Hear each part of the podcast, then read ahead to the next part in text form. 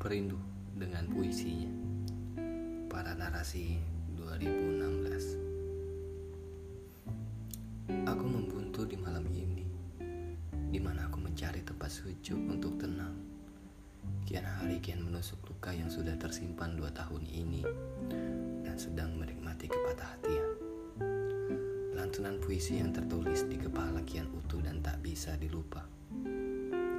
Tertekan akan hal yang dibenci Terpenjara akan sebuah rasa sakit Lalu merasa lemah di antara iman yang selalu goyah.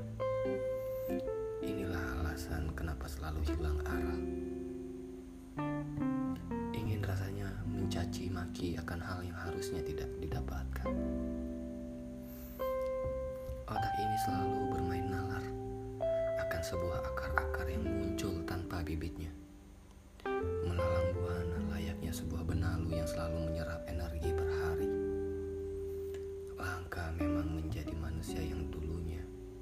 suka berbaur kini suka menyendiri.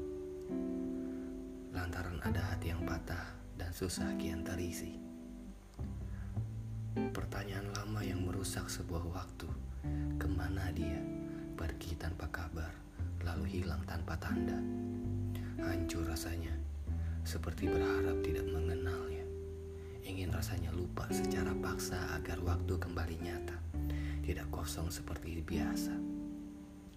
Ingin kembali berbaur dan bercerita, namun itu susah sekali untuk bahagia.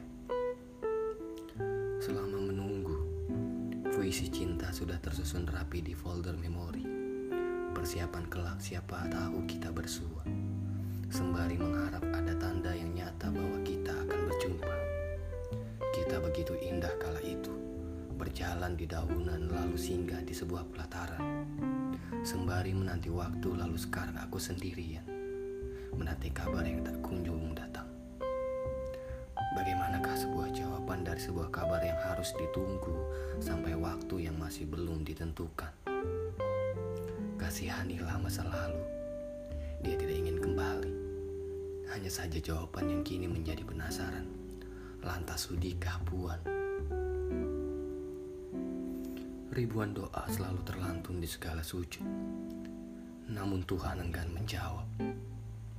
Sempat berpikir, Tuhan tidak membantu. Kian lama berjalan baru sadar. Ternyata Tuhan memberi jawaban bahwa tidak semua pertanyaan akan selalu punya jawaban. Belajar merelakan puisi cinta yang tertuju namanya, kini diberikan kepada siapa yang mau menerima. Berjuang sendirian tanpa jawaban kian menyakitkan. Namun ya sudahlah, kita memang tidak layak berdua. Biarkan dirimu sedang bekerja sendirian pergi tanpa kabar meninggalkan